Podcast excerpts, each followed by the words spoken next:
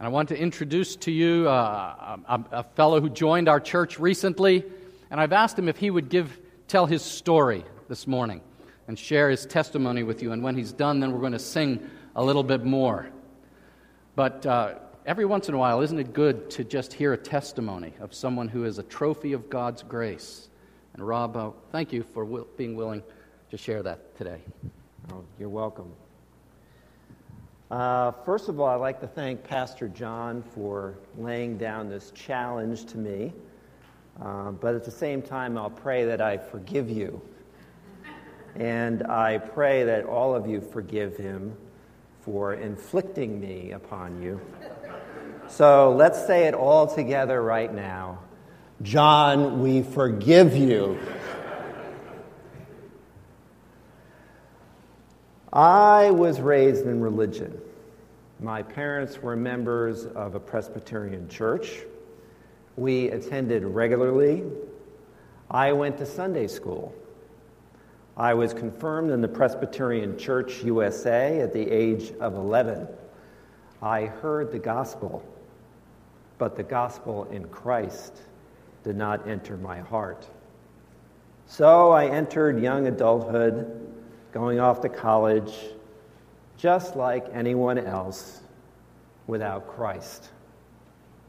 Short of criminal behavior, any type of sin, as long as it was socially acceptable and done in moderation, was all right. I was a moralistic deist, not a Christian. While I would not deny there must be a God who created the universe, I did not honor the Lord in any way, and I frequently went so far as to mock anyone that I that appeared to be God-fearing and righteousness. So the pursuit of success, money, and my own pleasure were my only concerns for most of my life. But then the bottom dropped out of it all. What I thought was a brilliant career on Wall Street hit a brick wall. Then I failed miserably in my own business.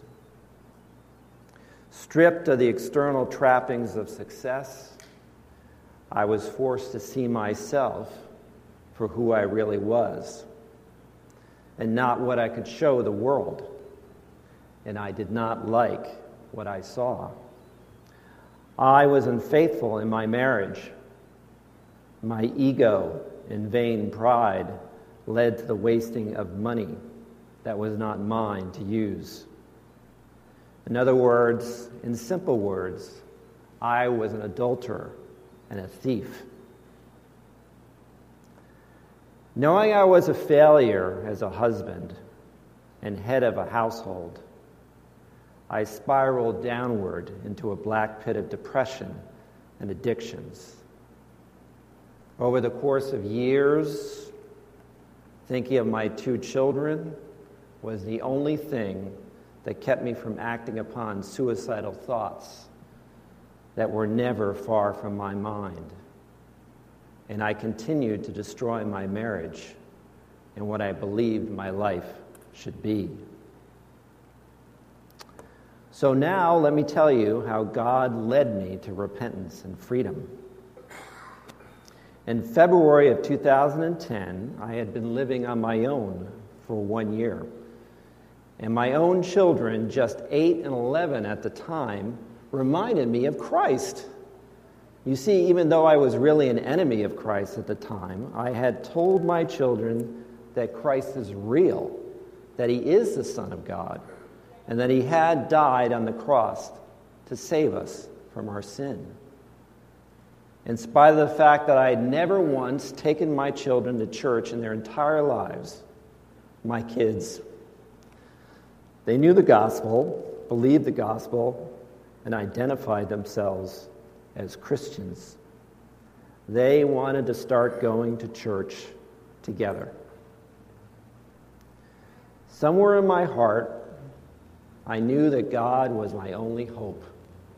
But for years, I felt that God would never help me unless I could cleanse myself of my horrible sins. Of course, this kind of thinking is completely backwards and a trap. On Sunday, February twenty-first, two thousand ten, I was without my children. I missed them terribly. My marriage was beyond repair. The job I had was doomed to end within months. I had only one friend in the world who would not spurn my brokenness. But he had gone out of town. I felt completely alone, homeless, helpless. All my ambition and ego were in ruins. I had no real hope for the future. I just wanted to survive. So my children did not have to endure the trauma of losing a father who killed himself. On that day, as I considered, continued to consider my hopeless circumstances, fear gripped my soul, and I was overtaken by panic. Once again, suicide presented itself as the only escape from my despair. I regretted not having a rope at hand so I could hang myself, as I doubted I could hold myself together well enough to go out to a store and buy one. I was so overtaken by panic that I could not sit down. I could not drive a car. So I popped a couple of tranquilizers and walked the streets aimlessly. Hours passed before I was finally able to calm down. That evening, I was completely exhausted. But Monday morning came around, and until the following week, work and my children were distracting enough to keep the worst of my fears out of my mind. But on the next Sunday morning, February twenty-eighth, two thousand ten, I felt the panic that had crippled me just a week before coming on like a steam train again.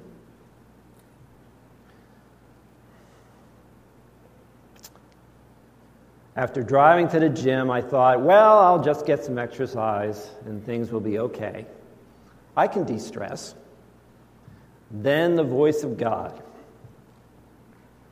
suddenly entered my mind and declared, you can go into that gym and exercise, but when you come back out again, you will feel the same, if not worse, than you do now. I stopped in my tracks. And there, sitting in my car, I looked over to a small notebook I had left on the passenger seat. In that notebook, I had noted the service times of a local church. I was in time for the eleven o'clock service. So I drove over to that church, and after parking the car, I hesitated, though, once again. And another voice, not of God, entered my head and said, do you really think God will accept you and help you? You're a filthy sinner. You are a hypocrite. But nonetheless, the Holy Spirit prevailed, and I got out of the car and started across the parking lot. My legs felt like lead. At the church door, I was greeted warmly at the door by a brother with a broad smile and a hearty handshake. That morning in the sanctuary, I did not even have to hear the sermon. The worship music at the beginning of the service was enough to pierce my heart, and tears flowed down my cheeks. I had never cried like that in my entire life. My tears were from release, not sorrow. So, from that moment, only three and a half years ago, God has given me a completely new life and joy. And from the moment I surrendered to Christ, I felt like the pilgrim in Pilgrim's Progress. The heavy burden of my sin dropped completely from my shoulders at the foot of the cross. I know it's not the same for everyone, but in my case, I, can I tell you just how merciful and good God is to me? My addictions vanished because Christ broke my chains. My depression lifted because God's grace restored to me the joy of salvation. Panic and crippling anxiety disappeared because he gave me faith to trust him, although trials did not end. For the first time in my life, I had the God-given liberty to choose what is good and pleasing to him. Repentance, freedom from sin, and the blessed joy in knowing Christ should be enough for any of us. But God has given me so much more. I was alone. But God is sharing with me my beautiful wife. I did not have a job or any hope of finding one. But God dropped a job right in my lap.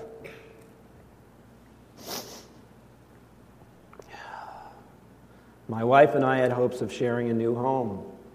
It seemed impossible to get a mortgage, but God gave us the way to buy a house.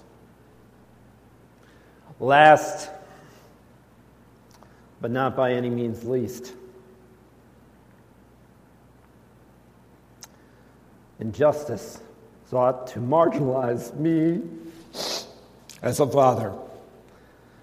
But God invested his authority in me and strengthened me as the earthly father to my two biological children. And if that were not enough, in a way, God gave to me four more children who had no father of their own.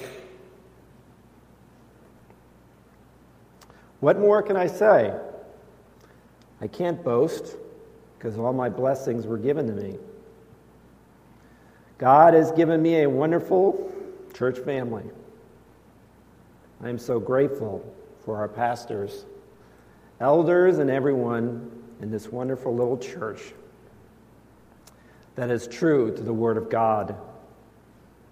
I can never thank God enough for putting me here, just so I could tell you how God, my God, is to me. Thank you.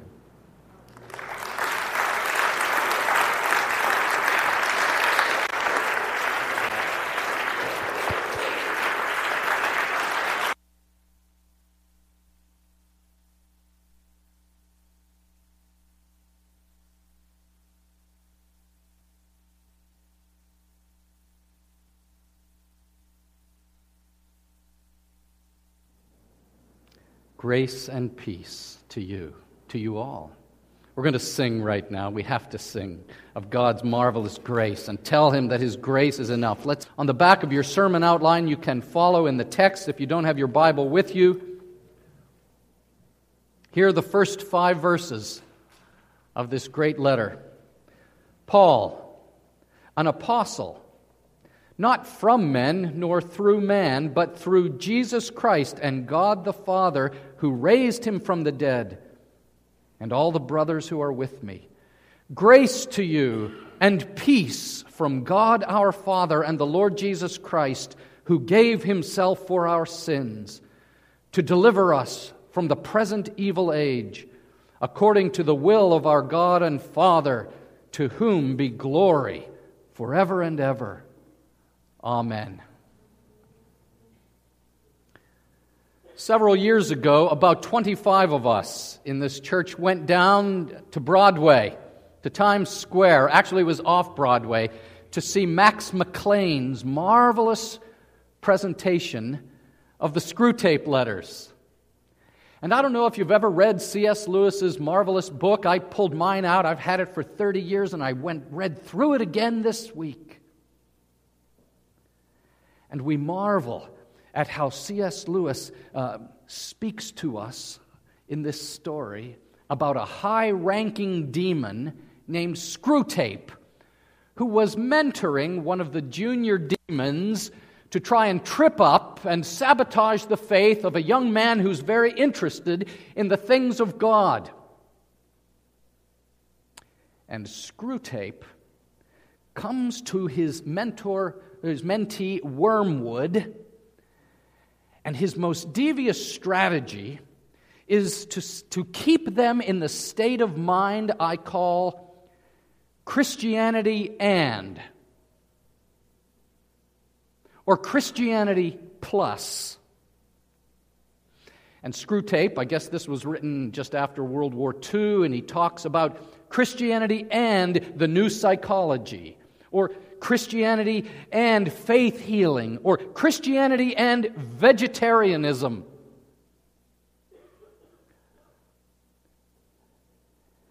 And here's what Screwtape was trying to do. He tells Wormwood that he will be successful in the sabotage and the shipwrecking of the faith of Christians if he will tempt them to add something else to their faith in Jesus and the gospel. You see, Wormwood, you've got to persuade them that it's Jesus plus something else that will save them.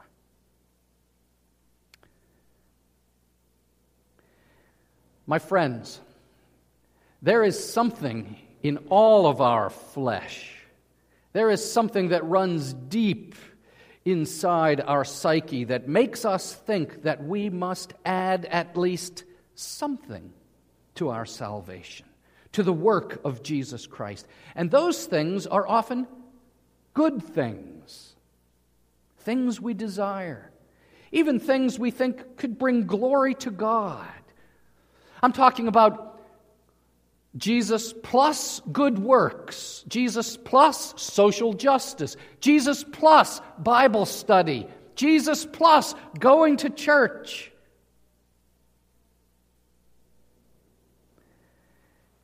And Screwtape will whisper, "Aren't these good things?" And we will say, "Well, yes." And then he will whisper, "Well, aren't these the things that make you look good?" And I say, why, why, yes, of course. That must be what makes me acceptable to God. And, you know, you're right. I should congratulate myself on my accomplishments and the things that I've done well for the Lord. And here's what Screwtape says on page seventy-one in the Screwtape Letters. He says, "What we want in him is the strongest and most beautiful of the vices. Spiritual pride."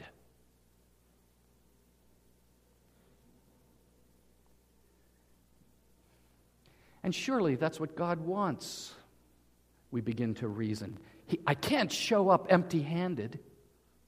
You know, it was so interesting. We had a potluck dinner last week at the church, and, and some people didn't come because they said, "I didn't have anything to bring." Oh. And some people think, "I can't come to God empty-handed. Surely he wouldn't want that. I've got to prove myself to him." And so you do. You set out to do it. And when you get to that point, let me ask you, when you get to that point, who is your Savior? You are. My friend Jack Miller used to say that in every human heart, there is this desperate desire to add at least one brick to the house of my salvation. And then Jack would say, whether you know it or not, you begin to believe that that brick is what saves you. My friends, we begin a new study in a book of the Bible that is hot with this subject. And for the next several months, it's going to burn inside of us. Paul writes this letter, you'll notice it's in the plural, to the churches of Galatia. He's not just writing to one church in southern Turkey, it's to the churches. And so we know that this is a book to be read in the churches, and it's not just for churches two thousand years ago. This is a book written to people on Long Island, New York, in the twenty-first century. And I want you to know, for some of you, I believe this is going to be the most liberating and beautiful sermon series you've ever heard. And for some of us, it is going to be very unpleasant, week after week. But I want you to come anyway,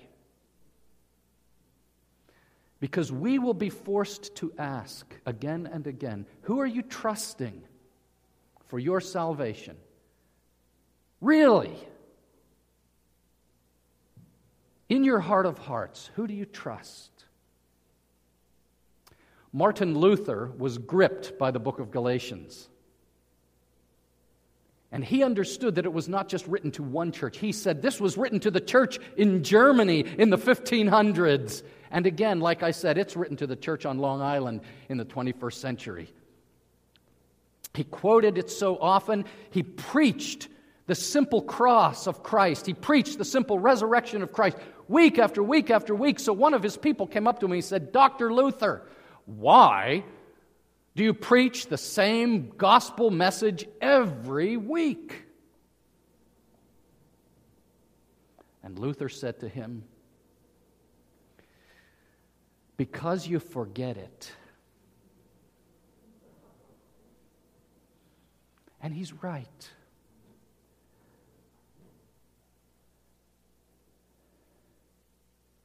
Now, as you know, if you want to understand the Bible, one of the rules in all our home Bible studies, in our Sunday school classes, one of the rules is if you want to understand the Bible for the twenty-first century, you also need to understand it in the context of the first century, when it was written. And so we go back, if you would, to the book of Acts, chapters thirteen and fourteen, when Paul and Barnabas go on that first missionary journey. And if you own a study Bible, you can see a map, right? You can see uh, the description of that first missionary journey where Paul and Barnabas go across that southern region of what is today Turkey. And everywhere they go, people are converted to Christ and churches are planted. And they get to the end and then they double back over it and they visit the churches and they end up back at Antioch. And not long after they get back, they hear that something has happened to the churches they planted. And a great controversy erupts, and this book has to be written before actually uh, Acts fifteen, uh, when the church council at Jerusalem meets to discuss what has happened. But what happened were there were these Jewish Christians who began to insist that Gentiles, in order to be saved, had to become law-keeping Jews first. And they became known by Ju- the term Judaizers. They were Judaizers. And one of the greatest students of the book of Galatians was the New Testament professor J. Gresham Machen, who founded Westminster Seminary. And, and he says in his, in his comments on this book, he says, the really serious error into which they fell was not simply that they were trying to carry the ceremonial law over into the new dispensation where Christ did not intend it to be carried. The really serious error was that they preached a religion of human merit as over against a religion of divine grace. And so Machen says that the error of the Judaizers is not an ancient error. It's a very modern error. It's a counterfeit gospel, trying to teach wayward and to seduce wayward Christians who come to really believe that it's Jesus plus that saves me, Christianity plus that saves me, trying to earn my way to heaven.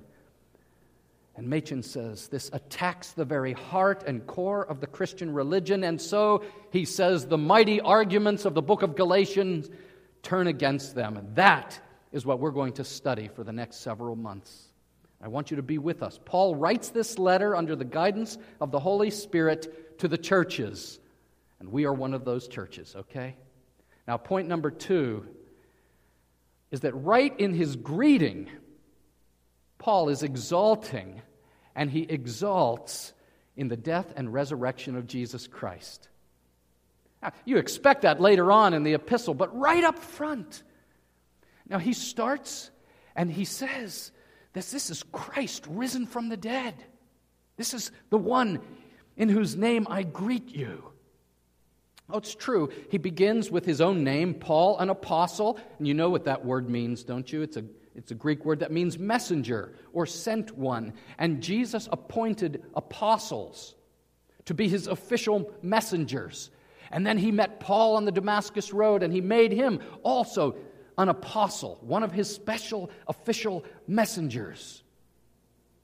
And Paul, later on, we'll see in, in chapter one, verses fifteen, he does acknowledge, not he's not boasting, he just simply says, the Lord set me apart in order that I might preach him among, among the Gentiles. And Paul is called as an apostle. But more importantly, he says, I am called by God the Father and Jesus Christ his Son, who is risen from the dead.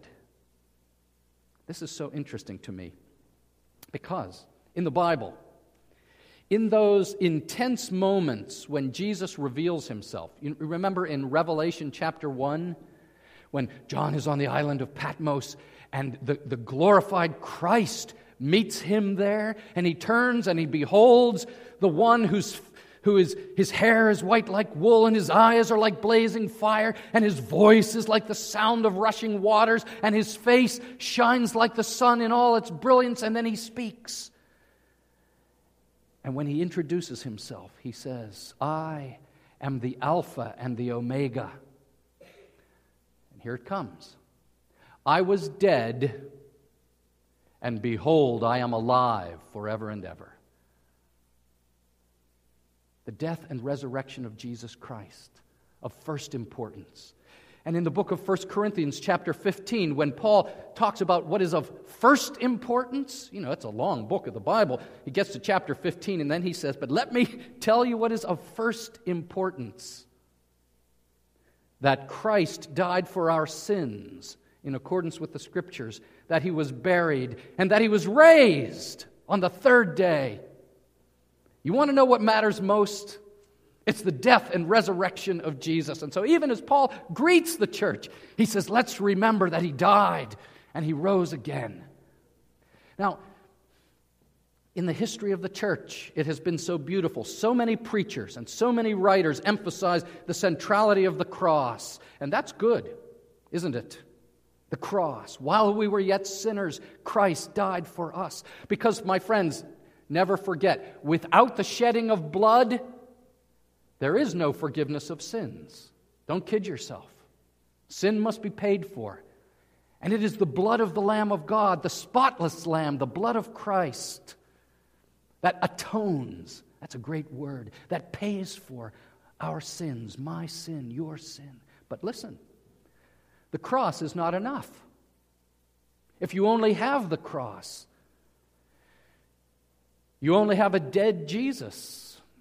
Albert Schweitzer of our parents' generation, a missionary in Africa, really, he just said Jesus never left the cross. And that's a mistake. What else must you have? What else has God given us? The resurrection from the dead, the triumph over death, the death of death in the death of Christ. And some preachers want to emphasize this, and that is so good. Triumph. This is why in our church, it's, somebody might wonder, you know, why we don't have a crucifix.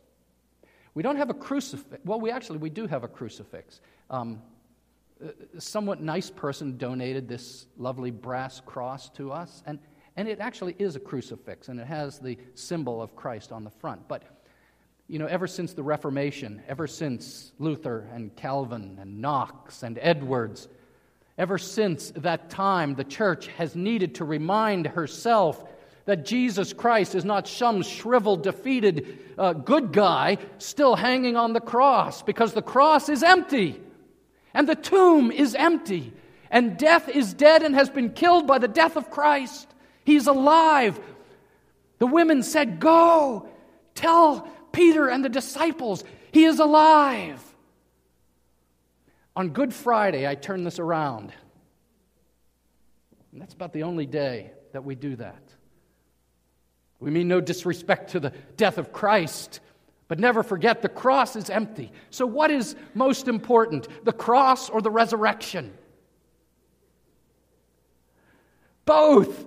Both. We must have both. You do not want the, the triumph of Jesus while you're still in your sins. That does you no good. And you don't want Jesus still dead. That proves nothing. So right at the beginning in his greeting, Paul lists he who has died and raised from the dead, and he will trace those threads through this great book of the Bible as it's through the whole Bible. Now, he does, and this is point number three, he wants to make something very clear. Notice that he says, the message of the gospel came to you not from men or through man, but through Jesus Christ and God the Father. And the point here is very important for us. It's this: that the message of the gospel is a supernatural message, and it is given to you not from down here, but from up there. Okay? What was last week all about? Last week was all about the fact that our God is a self-revealing God.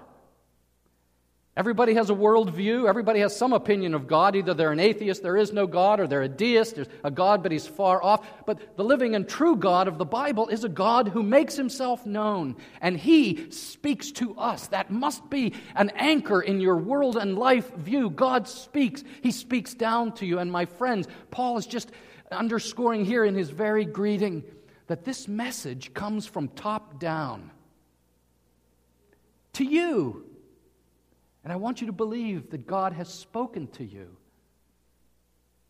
John Calvin puts it like this: it was necessary that the hearers of the word should be most certainly assured that the doctrine of the gospel was not the word of the apostles, but of God himself, not a voice rising from the earth, but descending from heaven. I want you to be encouraged by this, because today someone is speaking to you. Who is telling you today that while we were yet sinners, Christ died for us?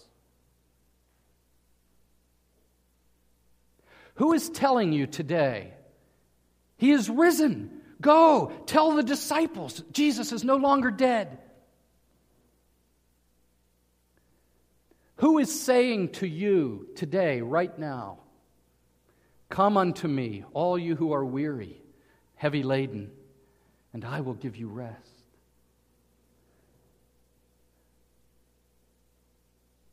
Are these messengers of men? Messages of men? Listen, North Shore Community Church, I, I meet people and I know they mean well. And they say things like, "I've really been straining to hear the voice of God. You know, I'm really trying to hear what God's saying to my life, you know, and I'm really listening." And I appreciate that. I appreciate what they're saying. What they're saying is, I'm trying to make a decision about something, and I and I need God's help in making that decision. But when you say things like, "I'm really trying to hear God's voice," I say to them, "You know, I never have any trouble hearing God's voice. Ever. Ever. Because he says, God so loved the world that he gave his only begotten Son, that whoever believes in him should not perish, but will have everlasting life." He says, "Husbands, love your wives as Christ loved the church and gave himself up for her."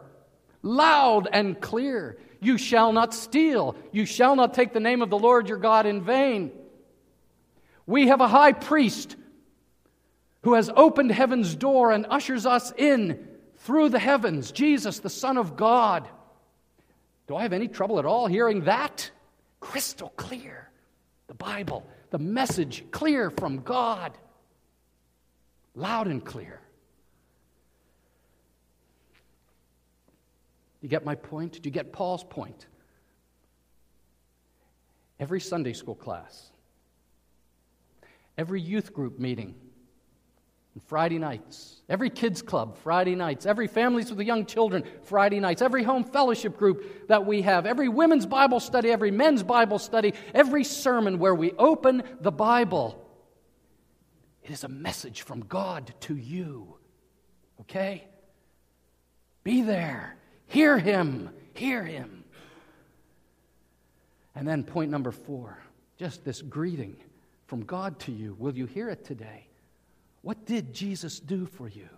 Let verses three through five right now just wash over you. Grace to you and peace from God our Father and the Lord Jesus Christ, who gave himself up for our sins to deliver us from the present evil age, according to the will of God our Father, to whom be glory forever and ever. Amen. What has he done for you lately? He gives you grace and peace. You know, in our denomination, the Presbyterian Church in America, there are about a dozen churches across the country, and the name of the, those churches are Grace and Peace. Grace and Peace Presbyterian Church. And I like that. I like the name of our church. I don't want to change it, but I like that. Don't you? What are they saying to their neighborhood? They're saying, this is a harsh world, and we all have a lot of anxiety, and we would like you to meet our Jesus, who's full of grace and who brings us peace, because he's the Prince of Peace. I think that's a pretty good message. North Shore Community Church, can that be our message to our neighbors and colleagues and family and friends? In a harsh and anxious world, grace and peace. And then he says, again, see the thread is, has now begun about the cross. He mentioned he was dead, but now the thread begins about the cross. He gave himself for our sins.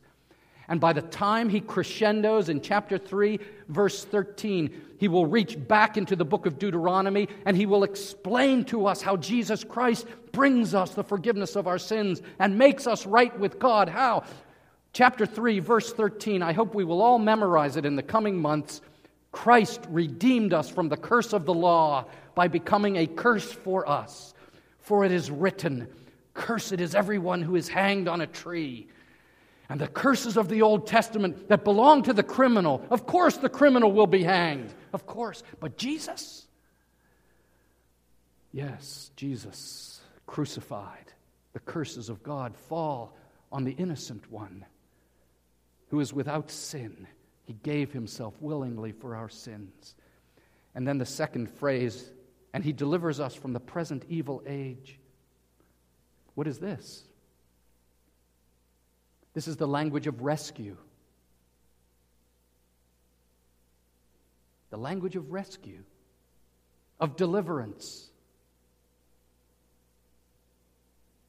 My friends, in the book of Exodus, when Israel is in bondage to Egypt, under the wickedness of Pharaoh, God comes and he rescues them, and he delivers them and makes them his people.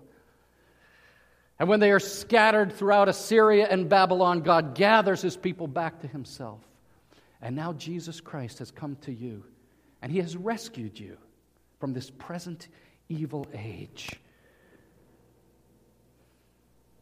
We're not just set free from the guilt of sin, but we are then set free from that creeping power of corruption that's all around us, because every day you hear a voice, there's some voice that is saying, you know, you really should have contempt for people whose skin color is different from yours.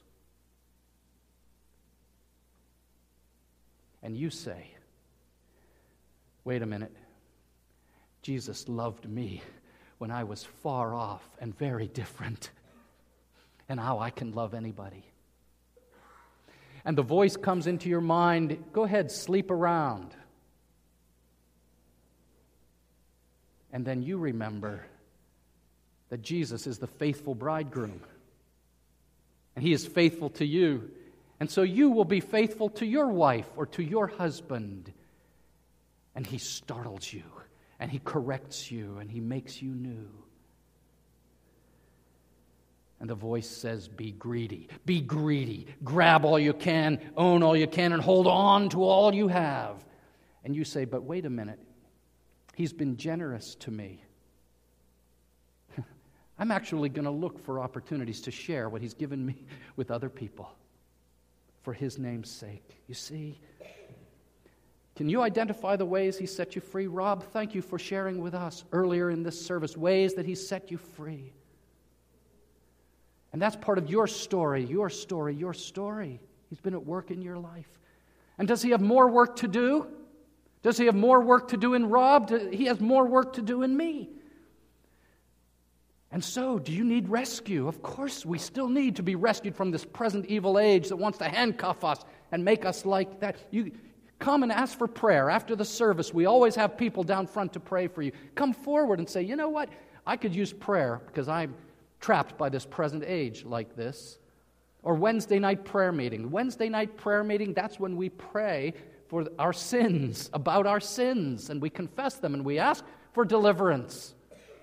Do we have a de- Someone once said to me, do you have a deliverance ministry at North Shore? I said, well, probably not like you're thinking of, you know, the exorcist where the girl's head spins around and he says, hocus pocus. Ours is not like that. But of course we have a deliverance ministry here. Jesus Christ, who delivers us from the present evil age and sets his people free. And we seek his face. And we turn to him again and come on Wednesday nights. And we, we seek Jesus together. And then it says he does the Father's will. I love this. And Pastor John, you told us so many times the words of Jesus, for I came down from heaven not to do my will, but the will of him who sent me. And Jesus works out his will, not only God's will in his life, but in your life.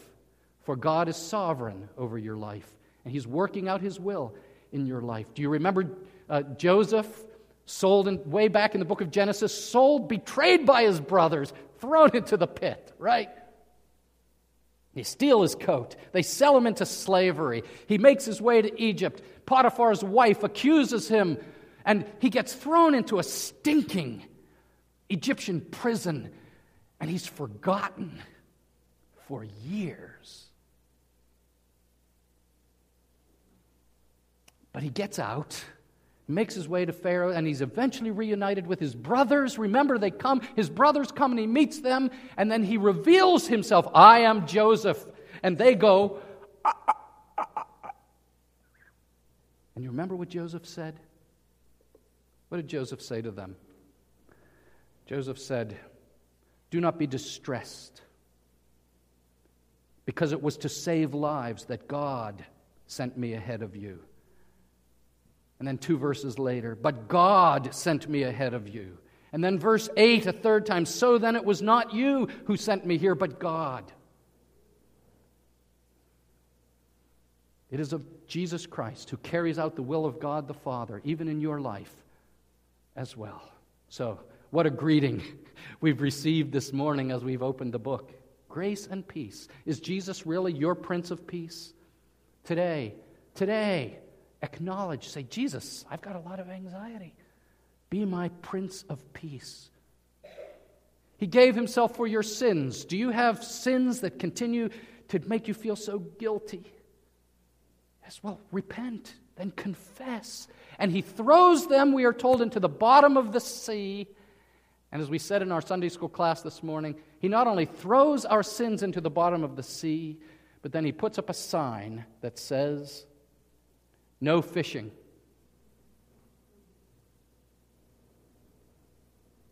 Forgiveness. And he remembers our sins no more.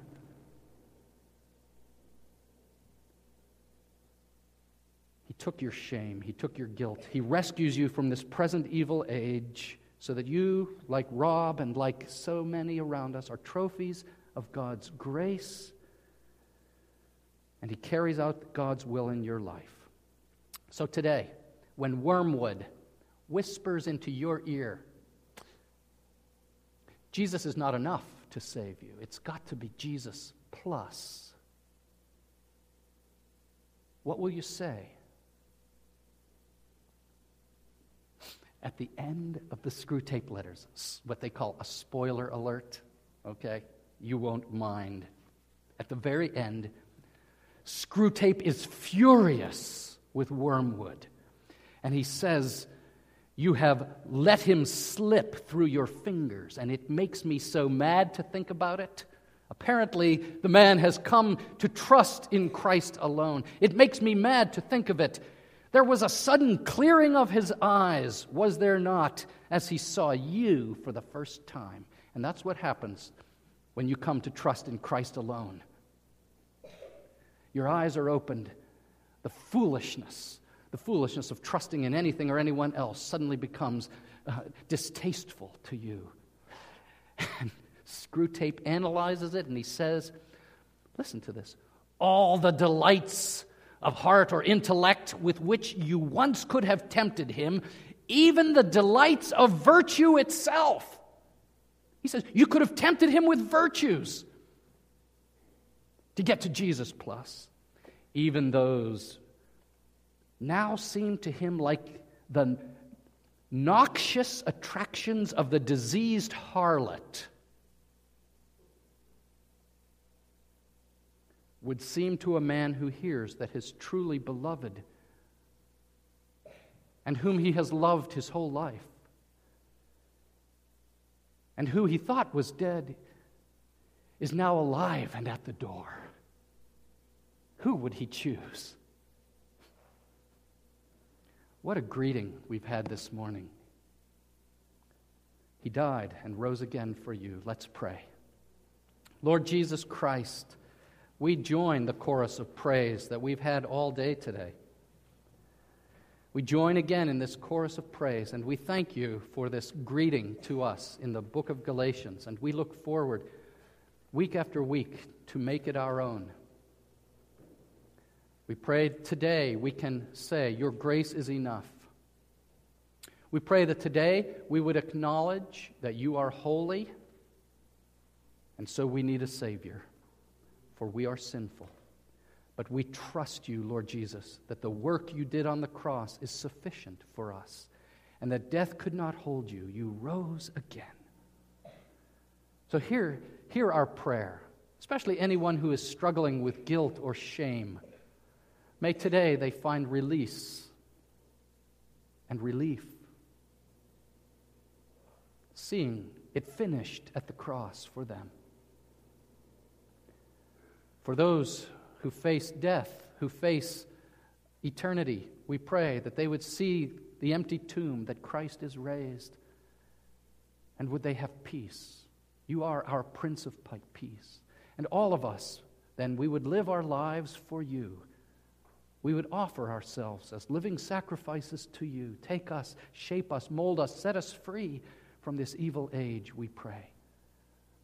Make us more like you. And we pray this in Jesus' name. Amen. All right, let's stand and sing. Men, it's men and then women, back and forth in a chorus together. Let's sing this song.